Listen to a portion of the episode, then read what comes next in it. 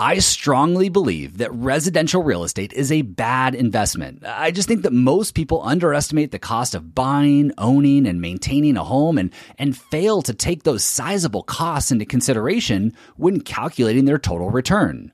Factor in your time, the headaches, and the stress that homeownership can cause, and it's just hard for me to make a good case for this asset class. My wife is well aware of my feelings about real estate, and while on a long drive recently, she decided to dig a little deeper and she asked to learn more about why I thought real estate was such a bad investment. You see, she has some good friends who primarily invest in real estate, and they often share with her what a great investment it's been. In fact, they tell her that they're actively trying to save more money so that they can buy more real estate. What am I missing? She asked. Why do you feel like it's such a bad investment while others I know suggest that it's the best investment they've ever made? Welcome to the Stay Wealthy Podcast. I'm your host, Taylor Schulte, and today I'm talking about evaluating our investments, what separates a good investment from a bad one, and why some very well known performance metrics and formulas are problematic. To grab the links and resources mentioned in today's episode, just head over to youstaywealthy.com forward slash 191.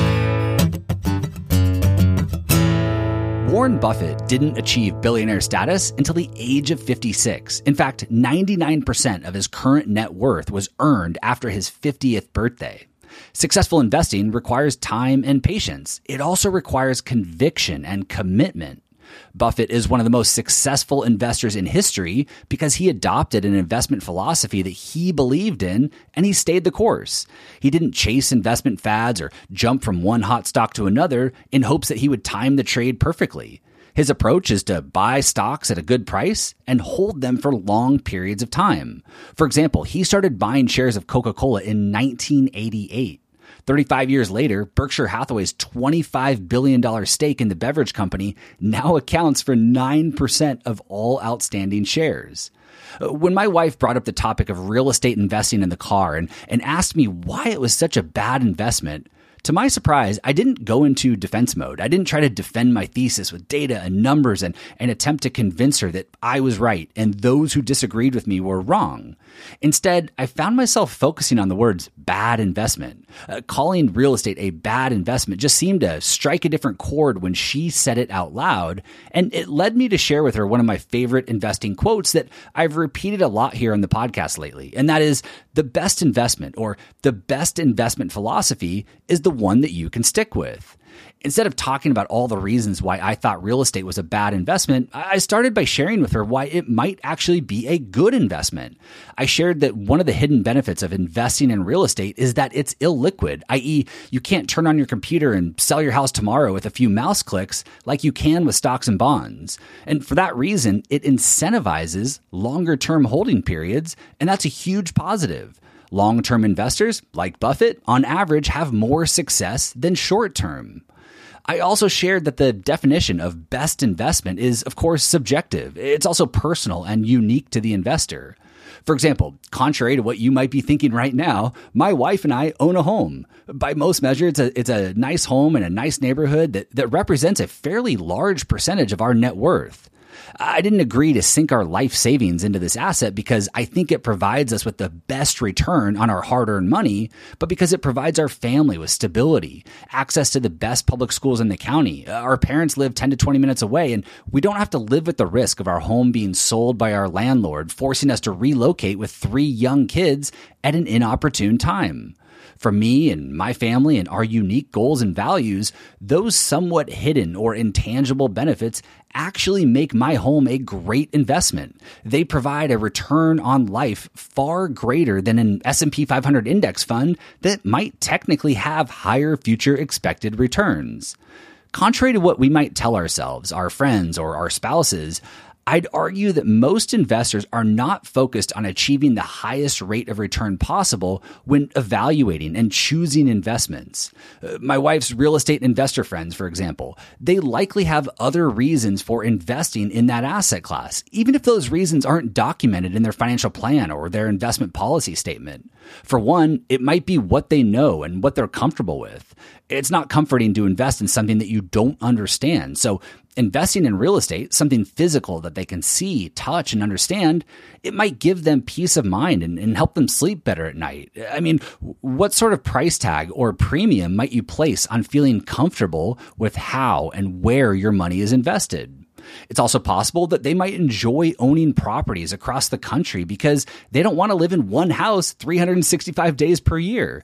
They might place a lot of value on being able to move around to different cities and stay in a property that they own when they do. Or they might have an expertise in maximizing the return on real estate. You can absolutely earn competitive returns in real estate but like most things in life, it takes a lot of work. Your average homeowner doesn't have the skill or the time to, to find, buy, improve, manage, and, and maintain a complex asset like real estate. You, you can't just buy a house, hire a property manager, sit back and expect to clip 10% each year. But if it's your passion and you've developed the skills and you have the time to dedicate, it's very possible to achieve above average returns too often, I think we get stuck thinking about and talking about the best investments too literally, myself included. But what makes something a good investment? What separates a good investment from a great investment? Well, some might say that the best investment is the one that's had the highest historical returns. But we, of course, have to remind ourselves that past performance doesn't guarantee future results. Historical performance, yes, can be one helpful marker to use when evaluating an investment, but there are other metrics that should be included as well. For example, the performance of an investment doesn't take risk into consideration. An investment may have produced the highest historical return, but how much risk was required in order to earn that return? With that in mind, we might then find ourselves defining the best investment by the one that's had or is expected to have the best risk adjusted returns. And while risk adjusted returns are another important factor to take into consideration, and certainly an improvement from just looking at performance, this approach also has flaws. For example, a popular financial metric for measuring the relative risk adjusted return is known as the Sharpe ratio. The Sharpe ratio can be calculated on any given investment or portfolio. And just to keep things extra simple here, the higher the Sharpe ratio, the better. A higher Sharpe ratio indicates that an investment has a better relative risk adjusted performance. But again, while the Sharpe ratio can be helpful and can be one metric to lean on in your analysis, it also has flaws that may not necessarily lead us to identifying the best investment. For example, let's look at three different funds and their respective Sharpe ratios from January 1st, 2000 to June 30th, 2023. So the last 23 years. Fund number one had a Sharpe ratio of 0.59. Fund number two had a Sharpe ratio of 0.48. And fund number three had a Sharpe ratio of 0.40. Based on what I just shared about using the Sharpe ratio to identify the investment with the best risk adjusted return, we would quickly go ahead and say that fund number one is the best because it has the highest Sharpe ratio. But now let's reveal the funds and look at some other performance metrics during this same time period. So, fund number one, the fund with the highest Sharpe ratio, was the Vanguard Total Bond Market Index Fund. It had a 4% standard deviation, which is a measure of risk and volatility, and it had a 4% average annual return during this 23 year time period. Fund number two was the Dimensional Small Cap Value Fund. This had a 22% standard deviation, so higher risk, and it had a 10% average annual rate of return during this time period. Fund number three was the S&P 500 represented by the Spider ETF SPY. It had a 15.5% standard deviation during this time period and a 6.75% average annual return. So I'll go through that one more time. Fund number one, the one with the highest Sharpe ratio, had a 4% average annual return, 4% standard deviation. Fund number two was your small cap value fund. It had more risk, 22% standard deviation, but a higher return, 10% average annual rate of return during that time period. And then finally, the S&P 500 was fund number three, 15.5% standard deviation, 6.75% average annual rate of return. It's hopefully pretty clear that measuring risk adjusted returns using something like the Sharpe ratio is problematic and flawed and not always useful to your average investor. The Vanguard Total Bond Market Fund had the highest Sharpe ratio because it had the lowest risk as measured by the standard deviation. But lower risk, as illustrated by the historical performance there, means lower returns. And that might be considered good for investors targeting capital preservation, but it might be considered bad for those investors looking for long term growth. In addition to getting caught thinking about the best investment too literally and getting hyper focused on a handful of metrics, we also have to avoid evaluating investments in isolation. If you type in the best investment into Google, you're going to find hundreds, thousands of articles listing investments that the author is suggesting are the best. Everything from T bills and high dividend stocks to crypto and real estate. But instead of evaluating investments in isolation, I'd suggest that it's more prudent and more beneficial for retirement investors to measure how investments behave and perform together in a diversified portfolio. For example, if you compare in isolation corporate bonds to government bonds, you might conclude that corporate bonds are the better investment.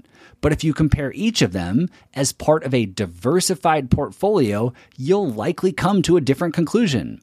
I've referenced it in the past, but I'll link to a couple research papers in today's show notes if you're interested to learn more. The other benefit to evaluating investments as part of a diversified portfolio is that the diversification benefits typically improve the behavior gap, i.e., a properly diversified portfolio has proven to be easier for investors to hold on to for long periods of time, which in turn improves the investor's long term returns. If you buy a single investment that's too risky, you might find out that you don't have the stomach to hold on to it through all the ups and downs in order to reap the long term benefits. Alternatively, you might choose a low risk investment and begin to feel like all of a sudden you're missing out on higher returns elsewhere, causing you to bail and try something riskier.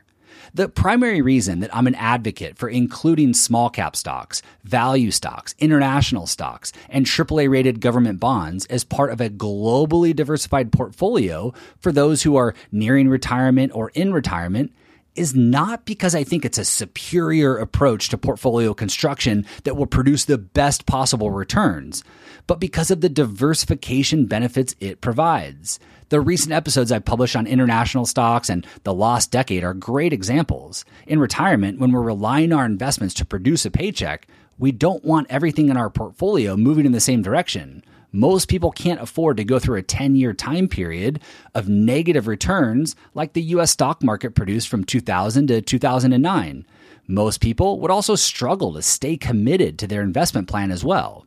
While it's not confirmed, there's an often referenced story suggesting that Fidelity once examined all of the investment accounts on their platform to identify which accounts had the best performance and why.